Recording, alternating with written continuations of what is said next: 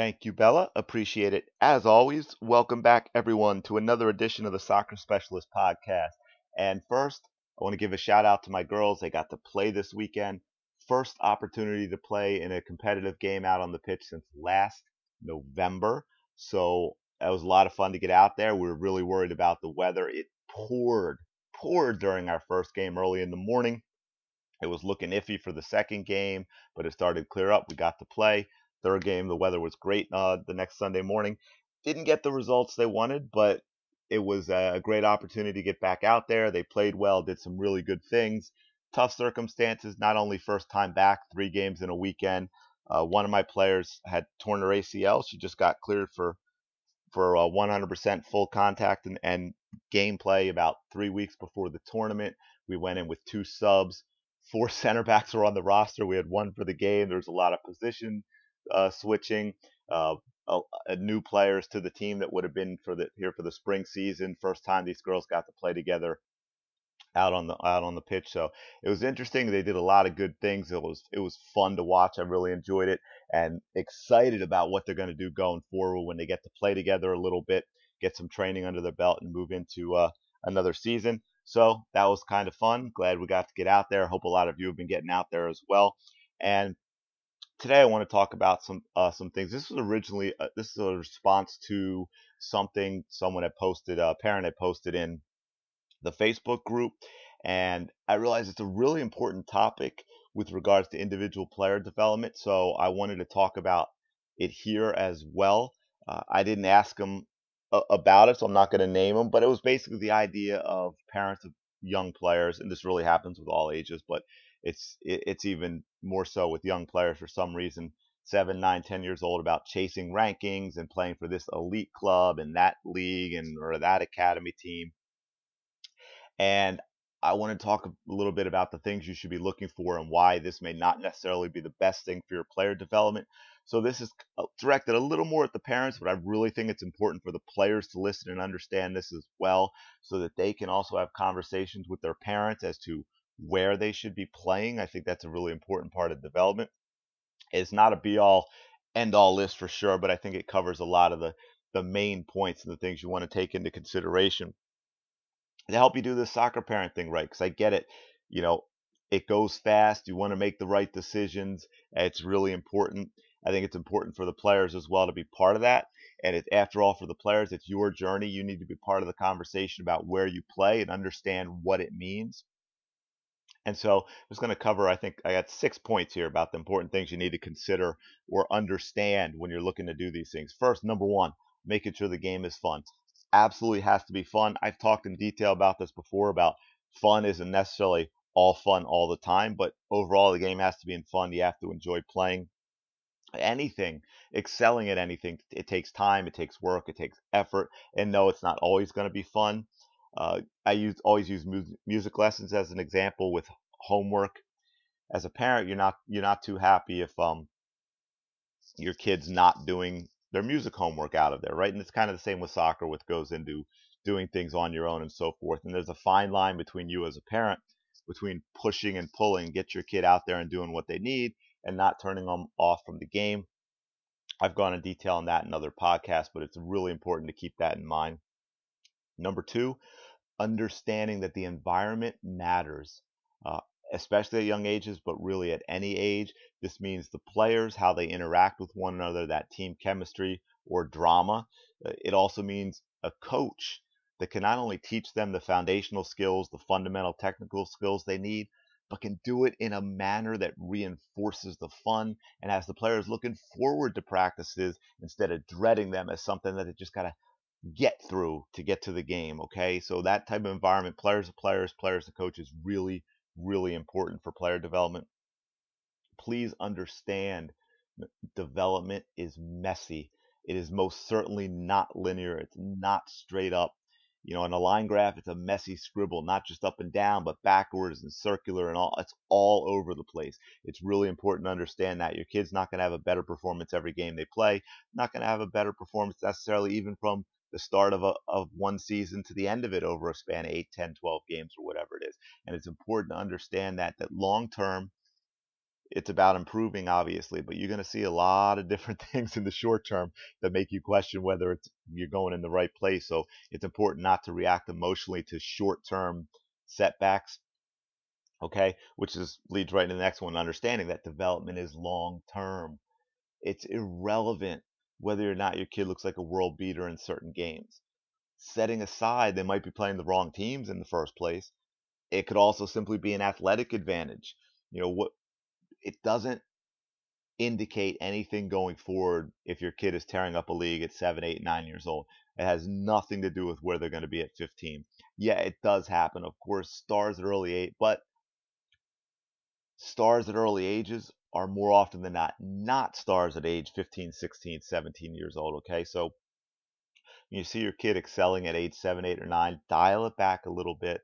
They don't all of a sudden have to jump ship to some $5,000 a year academy, which goes into the next thing. Don't chase buzzwords and name clubs and leagues at these early age at this early age. It doesn't mean anything. See above, fun, a good environment steeped in the fundamentals of the game.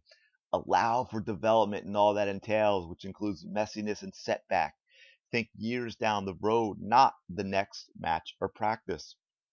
Okay, so this means for things like rankings, elite this, premier that, uh, academy, this league. It doesn't mean anything for your kid, and you may do far more damage to your child's development chasing these things than if you left them alone in a good environment. If development is happening correctly, many games at young ages will look messy, very, very messy. Players doing the right things, dribbling more challenging defenders, trying to possess and, and play back and around when it's necessary, they're going to struggle with these things because their speed of play mentally, their technical ability with the ball, it's not enough to do it successfully over a full game against aggressive, fast, athletic opponents who just swarm to the ball and they force you to cough it up because the players aren't right that aren't there yet in their development process. But if they choose to keep making the right decisions, even if they're unsuccessful for those reasons and they keep focusing on the things they can control, eventually the scales they're going to tip. The smart technical players will start outshining those athletes who are running around like idiots now. They're no longer able to force to force those easy turnovers. This is a uh, discussion I had with my girls all the time when they were younger. Right, you start out you it's one or two good passes then it's three or four, then it's five or six, and all of a sudden these players chasing down the ball, able to disrupt and cause turnovers. Now, years down the road, you're starting to see the payoff where now the ball really is faster than the players and knocking it around. You're just getting players chasing and tiring themselves themselves out and getting out of position. And now, now it's starting to look a real soccer, and you're taking advantage of those overly aggressive athletic players. Hey, look, I've seen too many promising players derailed by parental decisions. When my rising U18s were rising U10s, ugh, U18s, that's another thing for this past tournament. It's the first time I ever saw them listed under the women's category instead of girls. Time flies. Anyway, we had a girl come out for our team over the summer. I think in, in August. Her team had just fallen about, fallen apart. It was actually after the teams were all placed in where they were going to play and everything but maybe a, a, week or two before the schedule, so a few weeks before the season, and their team fell apart, disbanded. She came out, she fit in. Was she the best player on the team? No. Was she the worst? No. She was somewhere in the middle, maybe top third. Uh, she loved it. She fit in. She enjoyed the girls. Um, in an email to me, her mom even admitted that her kid said we were her first choice. However, sadly, this was about the mom as many of you know, if you look hard enough, you can usually find a team for a player where they probably aren't quite good enough for that team, but circumstances dictated the team needed a body. You were there, you're able to slide onto a team you wouldn't normally make at tryouts. So she ended up sliding onto a U11 team that at the time, well, they also played in the top flight in the league where her U10 team was middle of the road. At that time, it also meant jumping from 8v8 to 11v11. Okay, uh, the next year the age moved up, but at that year it was, which I think was young anyway. I fought against that, but I told her that her mom, it didn't matter to me if she chose us, setting aside what the kid wanted, but that I felt jumping up an age group and that level of competition on top was not going to be the best thing for her. Playing 11v11 at that age would be a bad idea. She didn't have the ability to, to for the range of passes and so forth. She wouldn't play as much on a team like that, wouldn't get the touches and experience at an important age. But they took it. Turns out she barely played that fall. The mom complained a lot, actually pulled her off the team, so they didn't even play in the spring. Um, you know, and those are the types of things you have to be be careful of. Uh, oddly enough, at spring tryouts, she actually accepted an offer for our age group from our what was our A team at the time. Even played in the Memorial Day tournament at the end of spring. Then, then in June, had an opportunity to take a spot on on an academy team that was that was uh, I believe was might even been a new team forming from a summer select program, which she did and managed to convince four other parents to go as well. So in mid June, after the rosters and everything were settled for fall, our A team now this was for 8v8. Our A team went from a roster of 13 to a roster of nine, which of course will greatly affect us as the so-called B team. But I'll leave that story for another day. That was interesting. But last I heard, when they were about U15 or something like that, that poor child had been on on something like 12 different teams. I'm sorry, that's just not not good for her, her development. Don't be that parent. You're not helping your child. Okay, be the other parent. Now, understand, I'm not saying there are not legitimate reasons to leave a team or club. Of course there are. All I'm saying is be sure you're honest about why and that making a change is being done to put your child in a better situation as opposed to chasing what I call fake development because now you're playing on a higher level team or in a higher league or whatever. That doesn't automatically make your player a, a better team because you were able to slide into that situation. So, in review, the environment matters so much. The coach and their ability to develop relationships with players and get the most out of them, and not just coaching skills, uh, coaching skills you know, helping develop confidence in a player, a good work ethic, responsibility, all things that are going to help them excel on the pitch, but also in life. That stuff really, really matters. The coach matters more than the club. Playing in a competitive environment matters more than the name of the club or league. Your child is not automatically better because they were able to jump to a team in a higher league. Okay, get a good foundation of fundamental technical skills in a positive, fun, competitive environment do that and you are 93.69% of the way there. Okay, I did the math. It's 93.69%. And look, I realize these things can be tough to figure out ahead of time.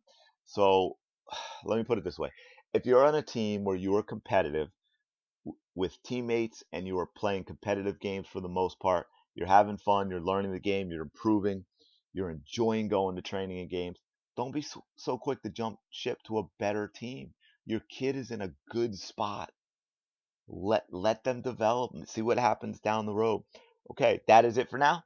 Uh, coming down the pipe, um, more about the physical game. We'll get into technical development and training, speed, agility, all that good stuff I talked about before. Absolutely talking about more about the right mindset, con- uh, confidence development, things like that.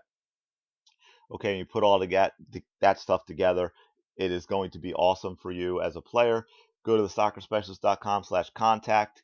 If you have any questions, make sure you join the, the FB group. Just search uh, the soccer specialist if you haven't on already. Definitely go check out Dominate Game Day. Go into Amazon, put in Dominate Game Day. It should come up. You find the Kindle version, the paperback version. If you want to learn more about working with me one on one, go to the soccerspecialist.com slash one, the number, right? Don't spell it out. One. Um, this will absolutely take your game to the next level. And I think that is it for now. Remember, you're better than you think you are. You can do more than you think you can. You always could. Always practice like you were trying to make the team. Stay strong in the struggle, and I will talk to you